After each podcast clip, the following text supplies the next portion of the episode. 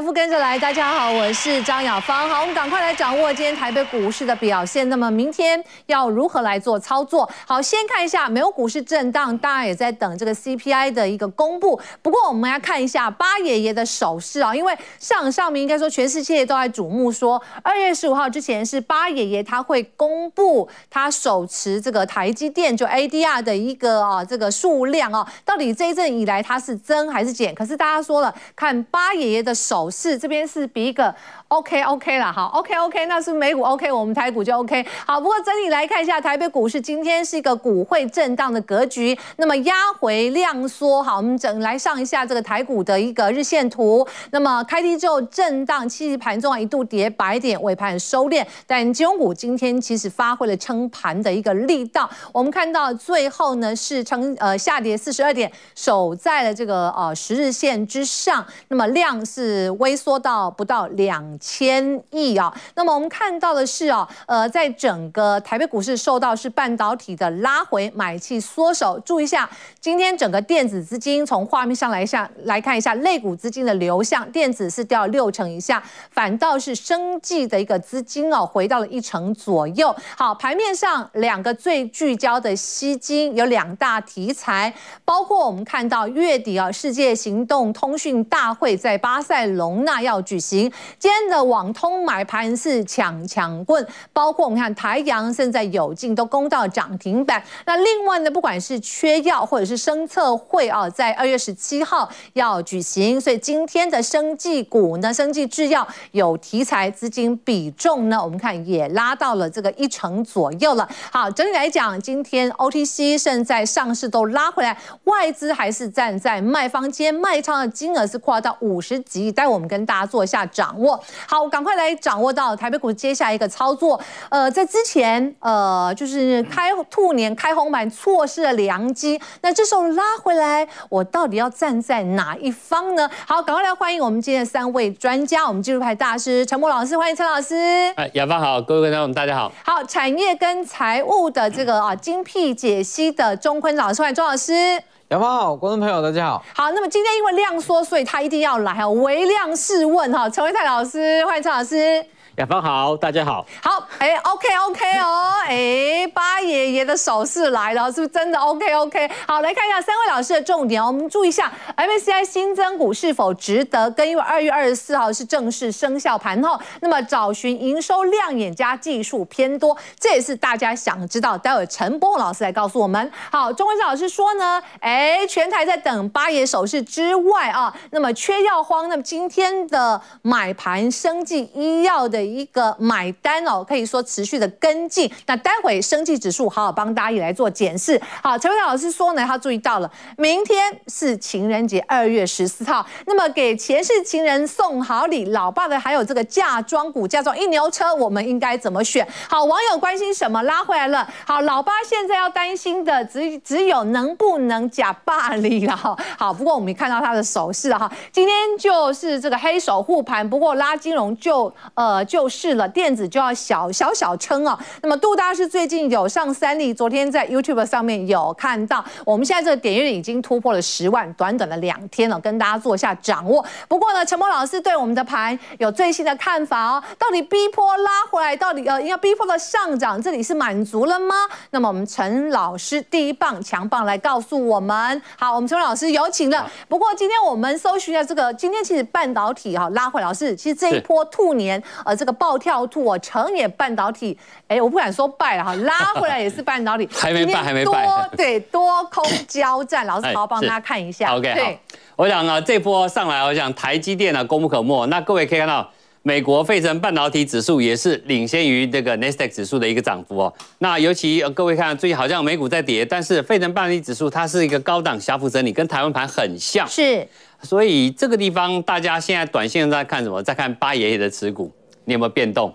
那如果变动，那我的预估了巴爷爷基本上不会变动。他现在应该持有就是台积电 ADR 大概 1.4% 左右。对，就是6010万，6010万张的那个 ADR， 一张 ADR 等于5张的台积电现股了对。那这个逻辑其实巴爷爷大家知道他是长线投资的，各位记不记得当时他买苹果电脑第一手之后，一直到现在持股为第1大，他理由是什么？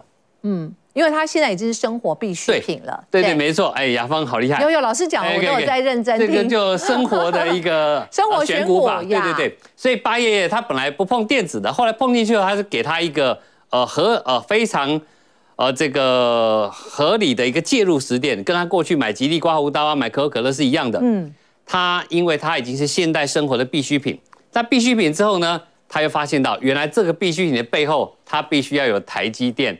嗯，没有台积电，我想苹果，我想这个市占率可能会有点问题哦。哦，因为最近这几年的这个苹果，只要升级的过程当中，都跟台积电的一个奈米前进有密切相关啊，几乎是正相关。所以在这个前提下呢，我想各位又看到最近 AI 机器人哦，有没有？聊天机器人非常的火红。那这个其实已经暗示各位一件事情，包括电动车在内哦。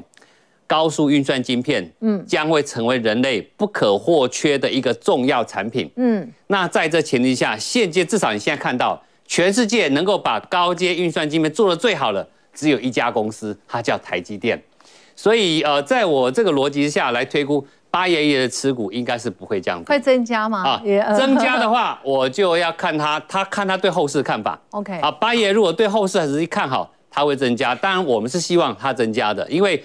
从持股第10名，如果前进到第9或第8，哇！我想那天消息出来，我们台积电就是跳空又大涨，肯定大涨。对对。所以其实大家在屏息以待过程当中，其实八爷在买过程当中，其实国际很多资金也是跟着八爷角度在走。是。所以短线上这里高档震荡，由金融股跟其他类股来撑盘，代表什么？多头并没有撤退，然后空头在这里很辛苦的。所以在这个过程当中，那当然今天大家看到。三星啊，锁定成熟制程，好，为什么他打不过台积电呢？只好看能不能挖挖墙角。那挖墙角，各位知道，这次三星在去年为止是决定了，把他所有的三星手机的晶片全部交给高通，高通又委托台积电生产。OK， 这个逻辑啊，他既然打不过你，那我就看你们我成熟制程降价，看你们成熟制程，台积电那边很硬啦，不好谈啦。来我这里啦，我也跟深圳我不差嘛，所以开始压的过程当中，哎，高通因为有合作的关系，高通就跟他下单了。那现在听说他在找我们联发科，哎，联发科，你要不要来试看看？所以看联发科会不会动摇？台积电那边应该也不好谈价钱吧？对，所以这个牵扯到商场上的一个商战的策略啊，如何扣上成本，每家公司都在想办法哦。因为联电前一阵不是还说他不会降价，对不对？对，他也坚持不降价。对啊。好。那因为这个三星其实不小咖了，这不输给那个 Intel， 所以这个地方其实对联电啊，他们有一点压力，所以这点来讲的话，这方面可以再做观察。如果还有再一个大厂过去的话，压力就来了啊。如果说只有高通是还没办法再前进的话，我想大家降价压力就比较没有，所以这点要密切观察最新的这个消息跟动态。嗯，好，这方面。那世界现在主要它是以驱动 IC 为主哈，是，所以这方面各位可以稍微留意一下，好不好 ？OK。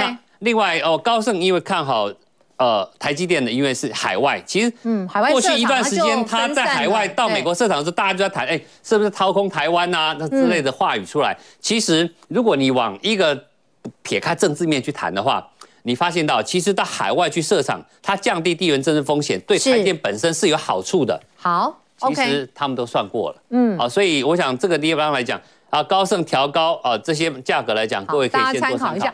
最主要是因为上个礼拜五的时候，台积电公布1月份的营收是超乎预期，没错。这几天的报纸就纷纷外资过来又把它调高哈，让大家做参考。接下来我们来看一下，今天其实头版也写到说，台北股市是不是渴望应该有望发酵？但来到今天，我要请教我们的陈老师因为台币连续今天加起来应该是8贬了嘛，对不对哈？然后外资今天卖。大扩大，稍微小扩大到50亿，所以这个资金有望发酵，这当然也攸关说是不是持续能够往上攻坚的一个观察咯。好，那如果说各位要观察外资资金的话，我想各位注意看到这里哦。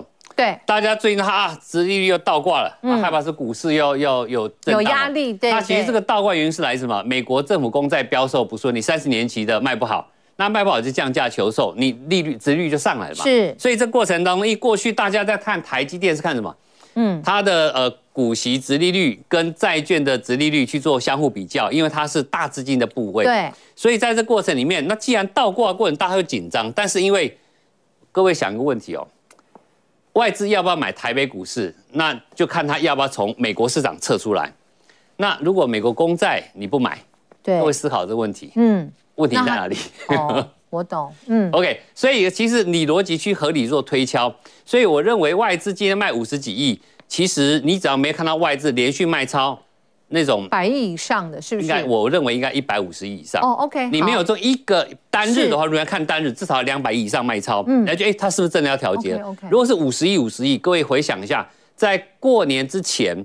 外资买超1700亿之后，是不是从15156点慢慢盘跌到14000的过程当中，外资天天在卖啊？嗯，他可能都卖超不大，但是临封关前1个礼拜狂买，啊、对，哦就上去了。嗯，所以外资有时在卖的时候，你要发现它如果只是一个短线震荡的调节，你反而是要找机会的。OK， 好，所以这是老师带大家来做观察的。好，那台北股市今天的这个指数，老师我们就快速带一下。您之前有说那个就是开红盘那个缺口不补的话，最后防守嘛，对不对？对对对。那各位如果可以的话，如果我记得年限啊，嗯，年限大概是这样，对，大概在这里。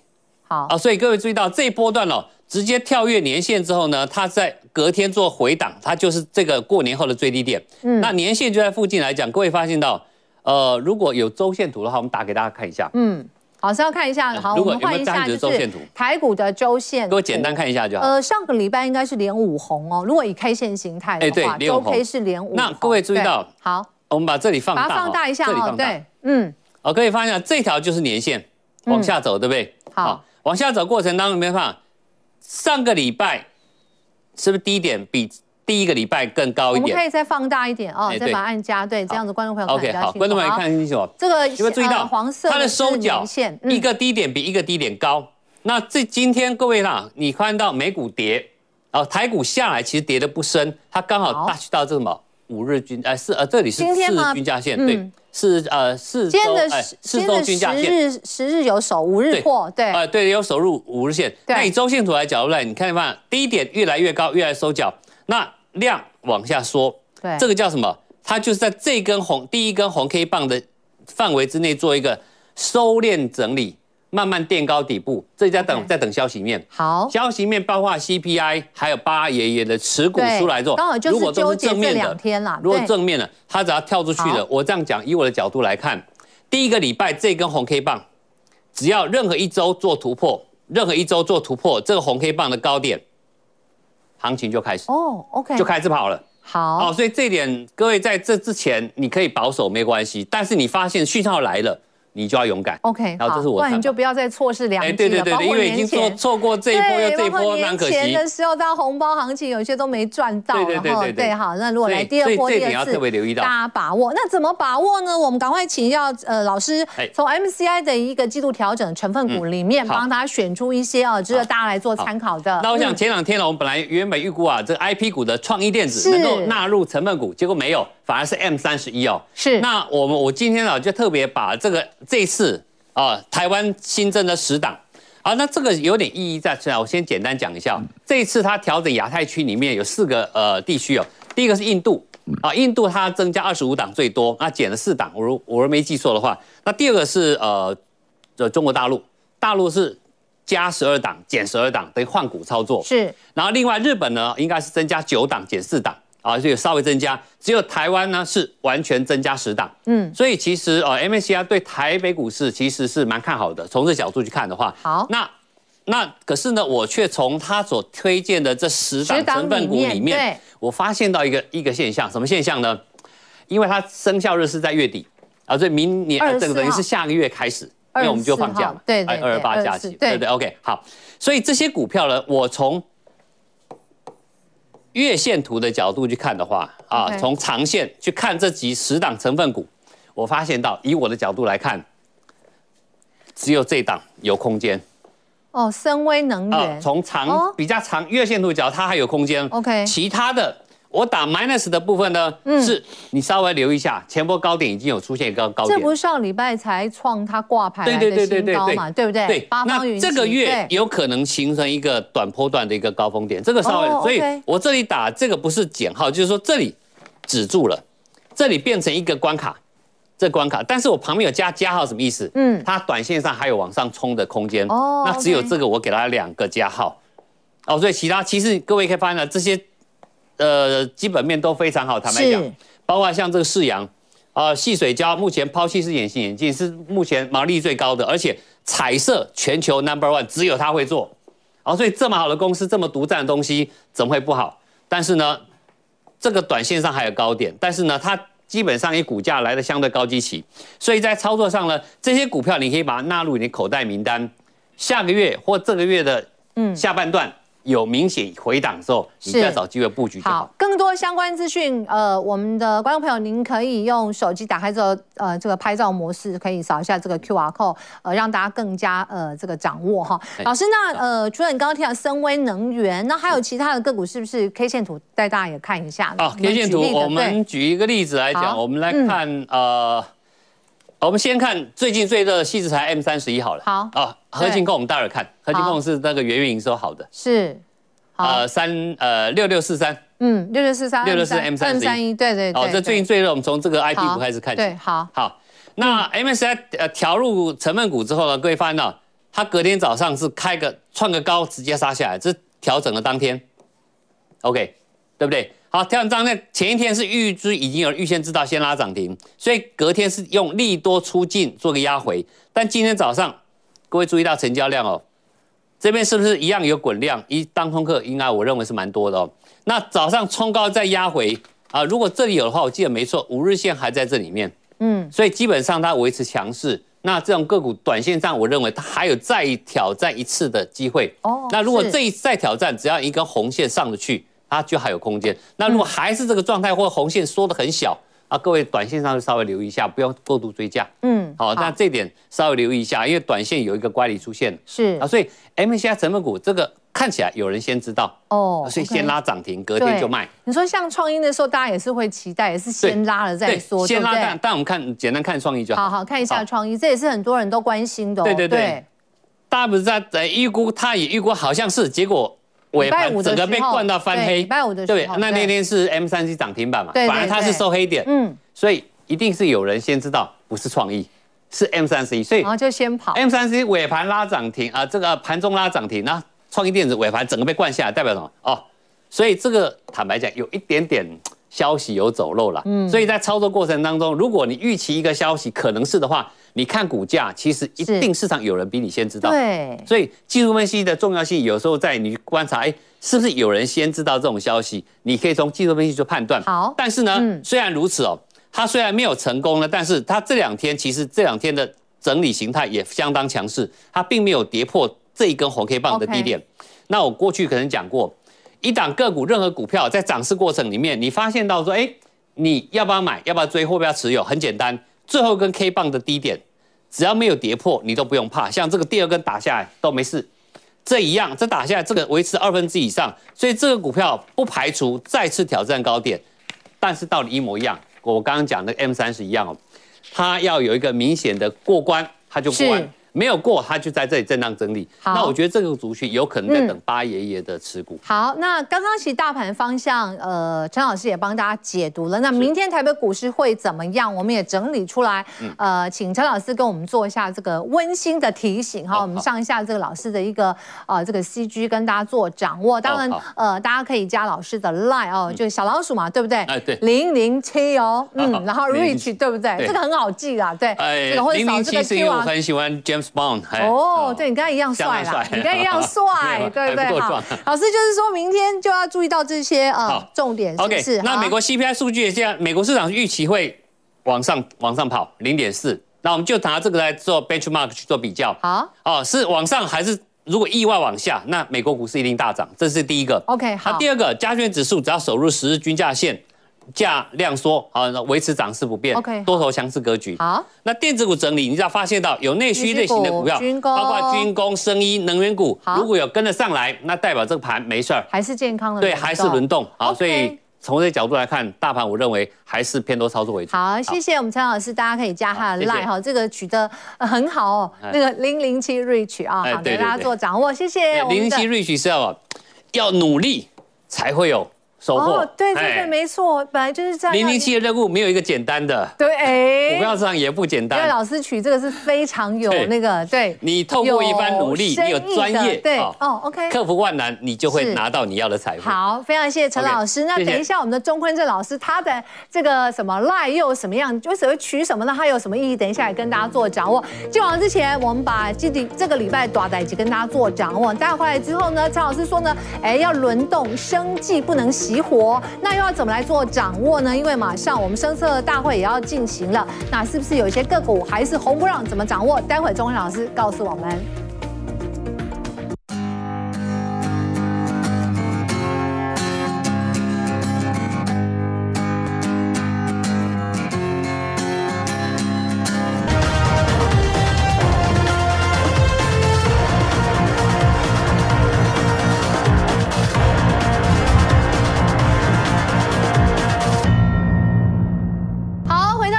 来看一下外资呢，今天卖50亿以上哈。那么我们看台币今天也是出现贬值了，那么再贬1.02角，收在30.238来兑换1美元，那么是贬连8贬啊30.238哈。那么今天是收在这个位置。好，赶快请要到我们第二棒强棒是钟坤珍老师。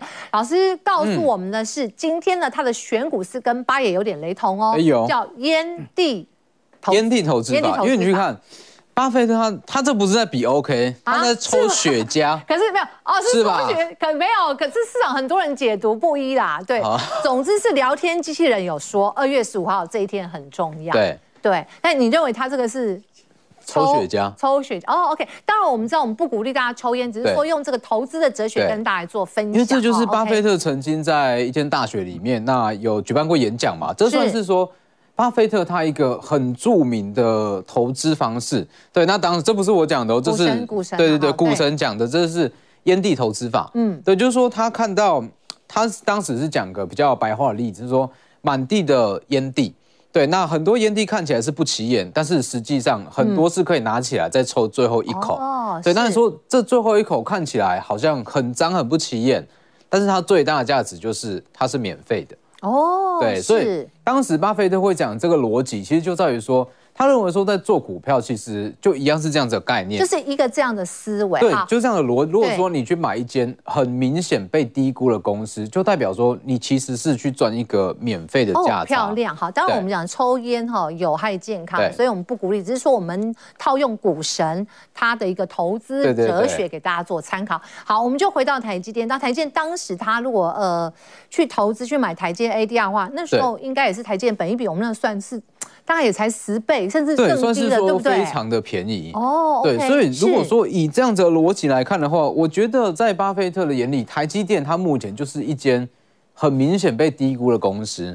对。那如果说套一句专业的术语，这个东西叫做安全边际。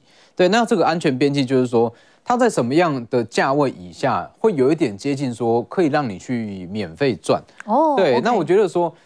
台积电，应该说巴菲特他即将就要公布他的持股嘛，我觉得就算是应该是加码几率是比较高啦，那就算是没有加码，那我觉得基本是不太可能会去减码。哦，对对对，就至少是持续持有。那因为说我们在上礼拜五有特别提过，台积电它在元月份的营收真的是出乎大部分法人的预估，也超过我的预期。对，那因为说它这个预期幅度大约是往上成长了1成。对，所以我们可以把台积电全年的 EPS 往上。我们来看一下台积电 K 线图好不好？那因为也看一下，因为上个礼拜坤老师就说本来是估1800到1900左右，结果是回到2000。那今天的股价是不是其实也是多头在力守呢？对，因为说如果用这样的角度来看，因为原本因为这是去年的预估啦，去年年底的预估是40块。那如果说真的是每个月都这么漂亮的话，今年是到45没有问题。那如果说台积电到45的话，其实应该说600以下的价位都叫做便宜的价位。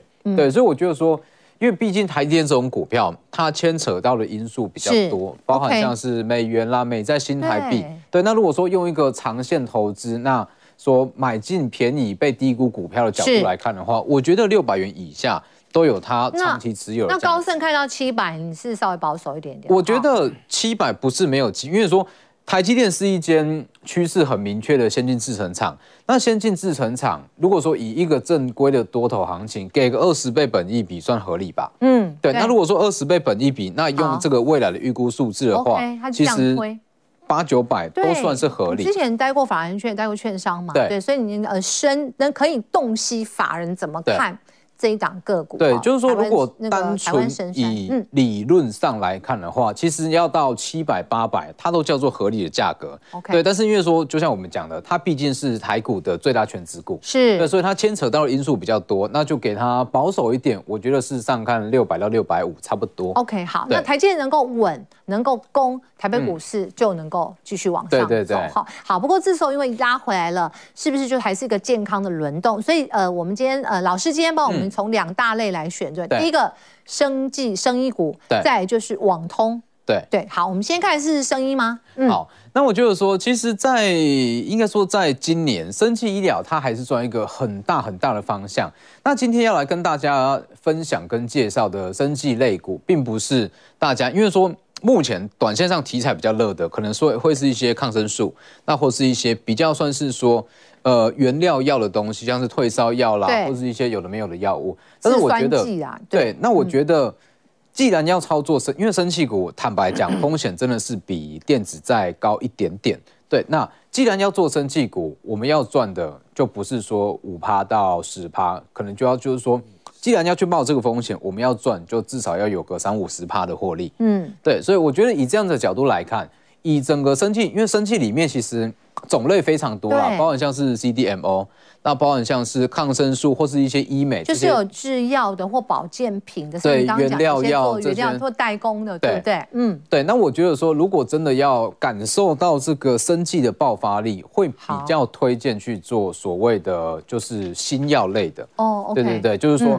它这个新药类，它的风险会稍大一点点，但是如果说它真的通过临床，或者说真的拿到某个国家的药证，它的空间跟它的往上成长的力道会来得比较好。老师，那请教，那刚刚讲是用低阶选股，就是烟蒂的一个投资，这个就比较不算是算吗？还是你帮我们挑出来的这一些是可以是同理论的？我这样说其实。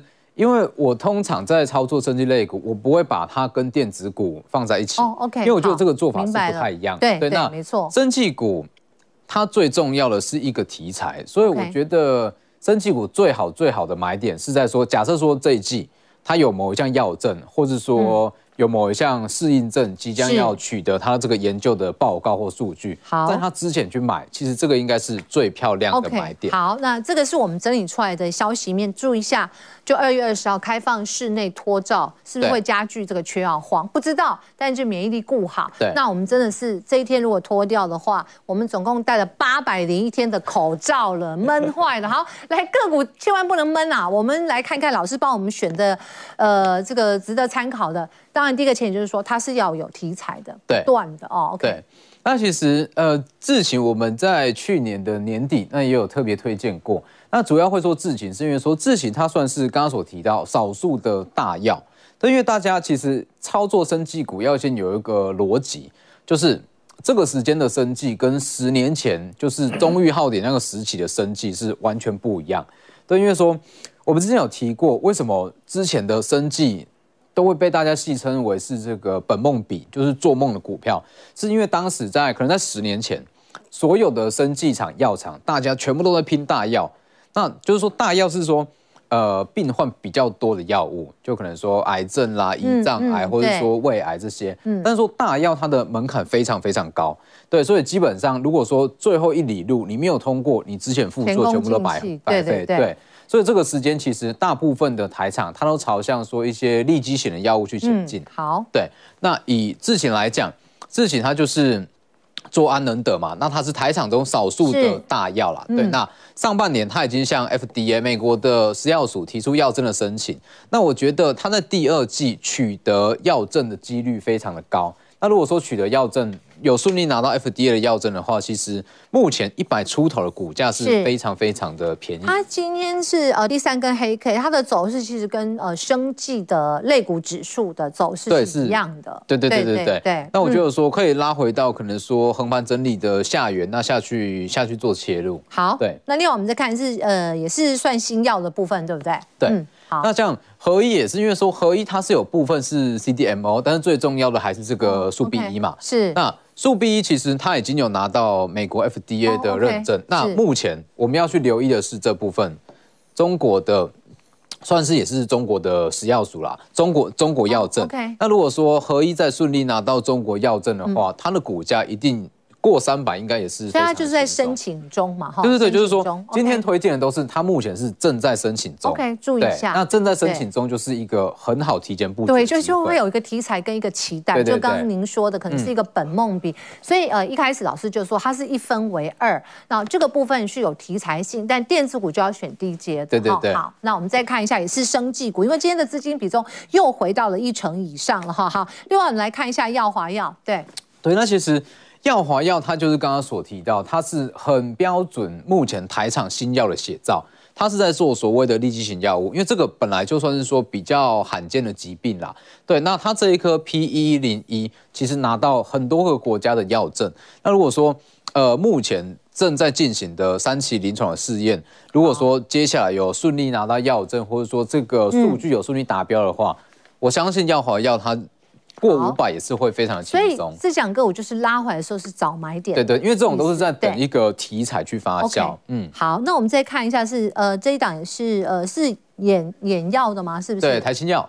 对，那台新药的话，它主要因为说我们之前有提过，其实以生技医疗来讲，眼科相关的会很重要。您看好的眼科的部分。那因为说这也是上半年它已经完成送件申请，那。 授权认证也差不多要通过。那如果说他顺利拿到这一颗药品，或者顺利拿到药证的话，它的股价想象空间也是非常大，因为说它有题材，股价又很便宜。好，这是在生技医药相关的哈。那老师的旁边有一个 QR code， 更多相关资讯，大家可以拿起手机来拍照模式扫一下啊，掌握更多的讯息。好，这是在生技医疗。那接下来就要告诉大家电子的低阶，今天很多档的网通是强棍。那题材包括在。 2月27号在巴塞隆纳的就是 MWC， 就是世界行动通讯大会。当然，好像又搭上您之前也看好低轨卫星的讯息嘛。对，因为说其实这个时间，毕竟说指数目前有一点点偏高，就刚站上年线，可能会稍微震荡。那在震荡的期间，其实像这类型便宜的股票，它的优势就会被放大。对，因为像是以685的起基来讲，当然说它题材是很够，像是低轨卫星啦、网通、伺服器这些优势。那重点是在这里。 它在今年的 EPS 以目前在手订单来看，9.5到10没有太大的问题。那9.5到10的话，股价不到90块钱，其实这以下都是一个很便宜的价位。对，就是未来的数字对比到现在的股价，本益比不到10倍，对，算是低阶的，不到10倍本益比。好，再下一档6290的良伟，对。好，那良伟其实也是今天就是带量突破一根长红嘛。对，而且出量了，对。那因为说良伟它在今年以目前的在手订单来看，包含像是一些新切入的充电桩，今年要赚到7块钱没有太大的问题。对，那赚到7块钱的话，其实60出头的股价都还算是一个便宜的价位。是，对，好，这是今天帮我们从生技医疗跟低阶的一些电子股哦，对，让大家做掌握。那台北股市呢，明天的走势会是如何？老师帮大家做一个提醒哦。好，我们来看一下，可以加老师的这个 line 哈，这个 at 小老鼠嘛，然后 V178就我们。 一起发是对，我们一起发，对，这很好。刚刚是007 Rich 嘛，那个老师的是钟坤老师是我们一起发，这大家也很开心哦。好，要注意什么？明天好，那我就是说，这当然就不需要我多说，就是大家可能都在等这个 CPI 的数据。因为明天晚上我们大概9点半就可以看到，对不对？对。所以如果说我觉得比较保守的投资人，可以在 CPI 公布后，那或是说巴菲特的持股公布过后再去就进场。只是说不变的逻辑就是这个时间点。 指数刚站上年线，震荡难免。那震荡难免的情况下，还是会比较建议去挑选说，实质营收真的开得出来，目前是没有库存压力的一些族群，像网通啦、伺服器或者说工业电脑这些都算。非常谢谢老师，那可以扫一下老师的更多相关资讯 QR code， 或者是您可以这个加他 line 小老鼠 We 一起发，这个取得太好了，大家一起发。好，非常谢谢我们钟文正老师。那一起发，明天情人节呢，你要送什么好礼，或者是我们怎么样做选股呢？先进广告，法人的进出，待会陈维泰老师来告诉我们。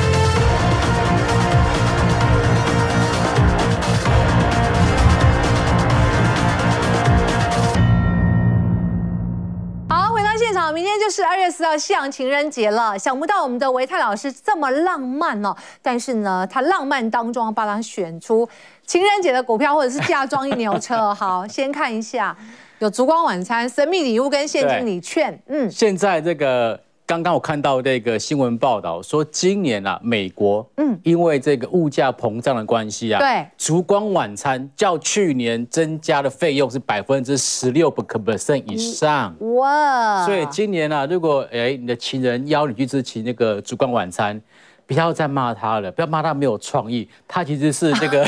非常有诚意的，对，非常有诚意，非常有诚意的，对不对？好，那烛光晚餐到底有什么好处呢？哈，增加2人的情谊，这你也帮他想到了，这一定的嘛，一定的嘛。OK， 好，但是风险是什么？有些人就是会忘记去怎么样提早定位，对，或者是呢，订了一个餐厅，但是他什么不小心踩雷了。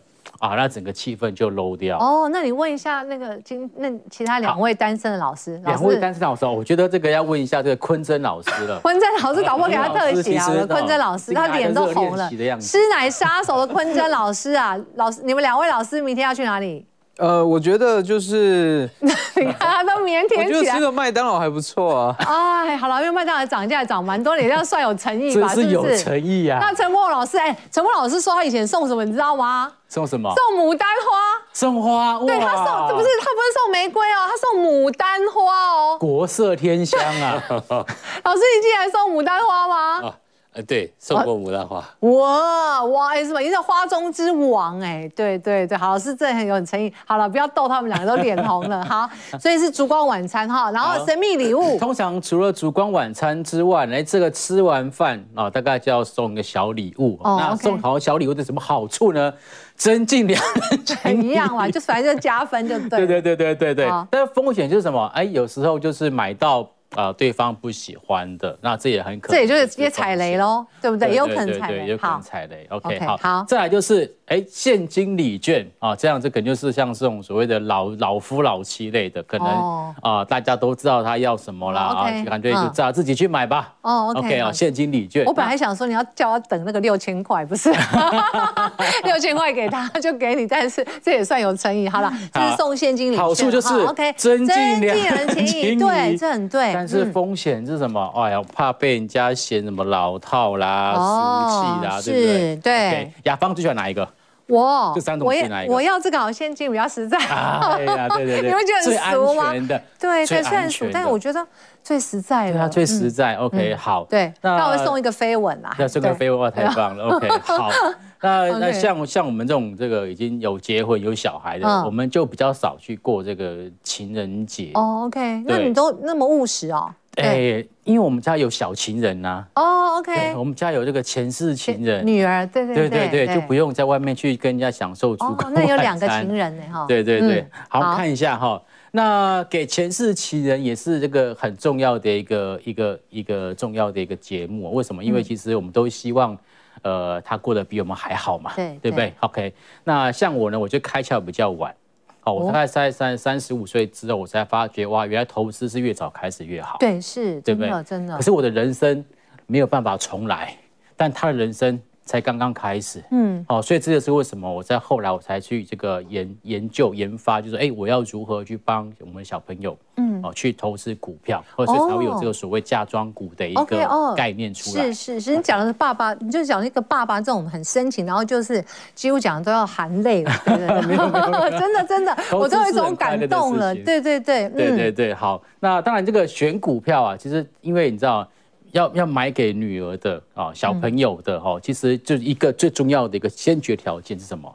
就算他没有办法增值，怎么样，也要保值啊，对不对？是，不要归零啊。不然买了3年5年之后，对不对？然后那个竟然贬值了，是价值还没有他这个送他之前还要来得多。我觉得这种感觉是不是就像在古代不是都女儿要出嫁之前会送她一坛那个女儿红的概念，对不对？在她小时候就帮她，对，就是应该讲说买好或是准备好一个女儿红，埋在那个什么，是埋起来，埋在地里面，然后出嫁的时候，对，不然打开来里面没有酒，对，没错，所以这个要注意，不然到时候都没有酒都没有，要把它保存好，对，处理好，这样量，嗯，对啊，所以其实我个人认为说，我给前世情人最好的礼物，基本上就是帮他买一些股票来帮他存起来，哦 ，OK， 帮他存起来，好， OK， 来，那我挑这个嫁妆股，基本上有几个就是原则哈，第一个就是股价要低位接。 好，中长线的股价它必须要在低位接，那这时候股价在低位接的时候，基本上呢，它这个所承受的风险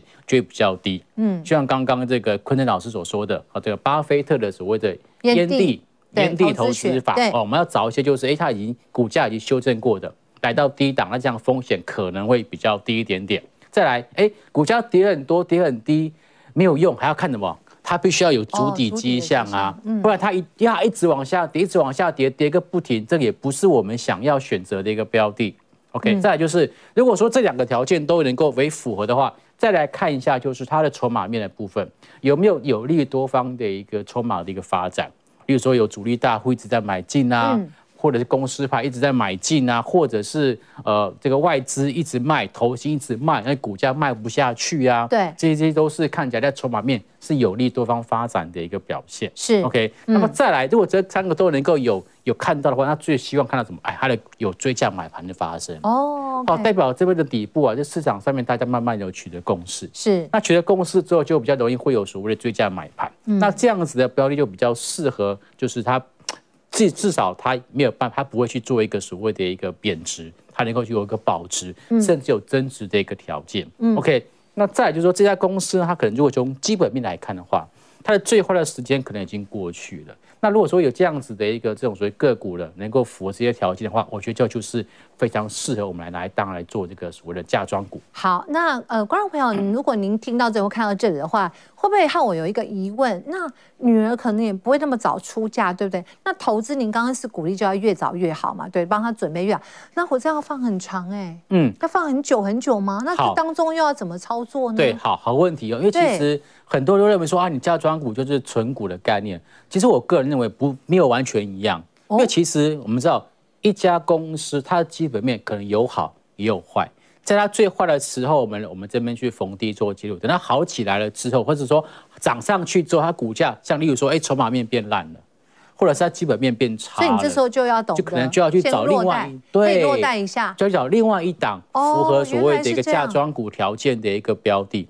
事实上呢，我在看很多这种所谓的国外的一个投资书籍，是那有像我看过一本日本的一个这个投资大师，好他的一个书，他认为存股也并不是完全都不动哦。哦，我觉得是因为有时候这市场变化太大，像以前我们观念说，如果你是买基金，是的，就是要抱得天长地久，你要抱越久，对不对？你不要管当中，但是不一定哦。对，因为你时局的变化太迅速，有时候你10%就要跑了。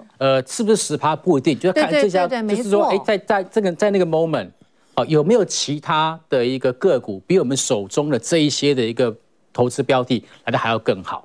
如果有的话，我们就应该把我们手中标的比较差的换掉，然后换那个就是更符合我们需求的那个个股。对，不然老师这个真的就会抱上又抱下，然后就是变成一场空。对，但至少就是不会说太短线进出。OK， 可能是一个所谓景气循环，这样一波抱上去的，这样子才有时候所谓的一个财富累积的效果。哦，是好。那如果以现阶段来看，第一个老师，你认为这个盘还是健康的嘛？对不对？健康的，这样轮动的嘛？是的，对。 然后那现在怎么选股？好，大家可能就会很好奇，那我现在到底在关注？对，好，我们要揭晓了嫁妆一牛车。如果以现阶段来看的话，好，其实呢，这个打秀出来，大家可能觉得好像了无新意啊。可是我觉得这个是有，不会啦，这个是有道理，大家可能忽略了。对，可能大家最近比较少人在讲，是没错。OK 啊，例如说像。 玉山金的部分，玉山金，我不知道大家有没有关注到，就是其实在1月份的一个营收表现的部分，有一家金控公司，它的营收是创新高的，就是什么？就是玉山金。哦，是金控哦。对，而且它是月营收跟它的一个这个 MOM 跟 YY 都是呈现年成长的一个表现，年月双增，而且都至少超过20%。 玉山金在今年的1月份营收是年月双增，而且成长幅度大于20%。是，那仔细去看它的一个背后的原因，主要原因就是因为玉山银行它的这个元月份的获利，它就创下了一个新高，成长幅度超过70%。换句话说，在整个基本面的角度来看，我认为它就比其他的金控公司来的还要更早，怎么样？就是走出最坏的时间点。OK， 那它在过去，我为什么观察到它？原因是因为它其实过去在整个股票的一个股利的发放跟这个现金股利的发放还是比较属于平衡型的。就股息股票是平衡发放，对，它也有发股息，也有发股票股利。所以像这种来讲，其实对于这种想要去做一个中长期持有的投资来讲，我觉得是蛮必要的。为什么？因为有些人他其实短期上面他不需要这么多钱，可是如果说你能够配发一点股票给我的话，哎，这个长线放起来，我觉得搞不好这感觉更好。哦，是 OK， 这个是玉山金的。那我们可以看一下 K 线吗？好，当然看这两档个股，我们都给他看一下这个 K 线的形态哈，可能会更加清楚它的位置。对，288。我想先从它的周 K 线开始看好吗？好，要切成周 K。先看周 K 线，因为周 K 通常我们都会拉的稍微时间，就会看的比较长一点点的一个角度。我们现在看一下周 K 线。好，对，好，有办法看一下周 K 线。周 K 的部分哈，那等一下我们还会看另外一档，就是远传，同样也是要用周 K 线的角度来看，对，好，那我们先看131好了。OK， 好，它其实在这个前一个波段哦，其实它的股价其实从22.5缓步往上做拉高，拉高，现在其实站回月线跟季线，甚至月线跟季线开始往上翻扬。通常有出现这样子的条件，都是属于什么？都是属于就底部形态确立。OK， 刚刚是看日 K， 老师，我们现在是切成是那个周 K 线，对，好，周 K 线可以观察它的股价从32.68一路拉回下来，拉回两波，拉回这边打底，然后这边拉回回撤不破前低，这就是属于低位阶，而且它怎么样？它有守住前低，是一个属于主底的阶段。哦，好，这是玉山金，大家可以来用比较长线的角度思考。那像刚刚看到外资在卖超嘛，外资一直在卖超，基本上就是它股价没有跌，那这不代表说它的股价已经正式落底了。是因为最近外资在吃货金融，那这一档在调，如果股价下不去，反而是有机会，我们逆向思考。对，好，另外一档是远传，对，哦，远传的部分我们来先来看一下哈，远传他们其实最近的股价也在这个65块钱附近进行横盘性的打底。已经拉回回撤两次都没有再去跌破前次的一个低点，同时呢，其实外资也在这边一直在卖超，一直在卖，可是越卖股价反而越往上涨哎。现在其实它的股价已经同时站上月线跟季线，甚至月线有黄金交叉季线的一个反应。那我们知道远传当中所谓电信公司，它的获利其实状况是非常非常稳定的。这个是投信哦，外资虽然是卖，但投信哦是连八买，对，投信是连八买。内资部分是在吃货，它那内资是不是哎点点加三挖拱本？为什么？然后我们看基本面，回到刚刚哦，就近期关注这两档，就是维泰老师帮大家选的哈，我们再看一下远传。远传呢，它最新用户数是714.7万户，但是月租型的用户却是创下近6年来的一个新高。那么大家都很关心它跟亚太电信的一个合并的一个发展。如果顺利合并的话呢，它的用户数会超过920万户。那么这个合并的效益大概在2024年，也就是明年会显现它的中效。所以以目前来看，我个人认为说，远传这边也在做打底嘛，中长期的一个所谓低档位置。那再加上基本面有机会，就在明年会出现大幅度的一个改善。所以我觉得现阶段是介入还蛮不错的时间点。OK， 好，这是近期关注，大家可以关注。那要麻烦导播帮我切一下，就是今天外资的进出好吗？因为外资的进出和对台北股市接下来的一个变化，可以说是洞见观瞻。那今天呢，我们看到联电的一个部分呢，它其实是站在比较卖方的。那今天联电的一个走势相对是疲弱的，那是不是可以看一下在 K 线的一个表现？那联电的一个走势，目前的一个这个股价呢，我们看今天其实是还是做压回来，对不对？那老师你提一下，那整个台北股市现在怎么看？拉回来是实现不破的话，还是多方来看吗？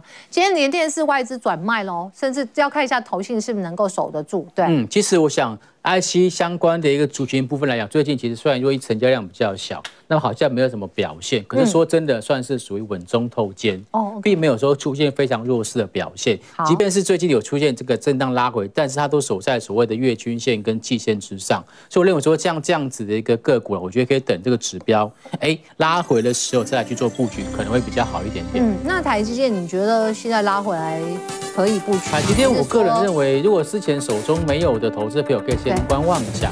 就等到这个消息比较明朗之后再去。2月15号以后，就是八爷爷的这个 OK， 那希望这个美股 OK， 台股就 OK 哈。对对。不过刚刚博文老师也说了，纳斯达克指数其实守应该背半啦，守得也还算稳健哈。那么是不是没有太大疑？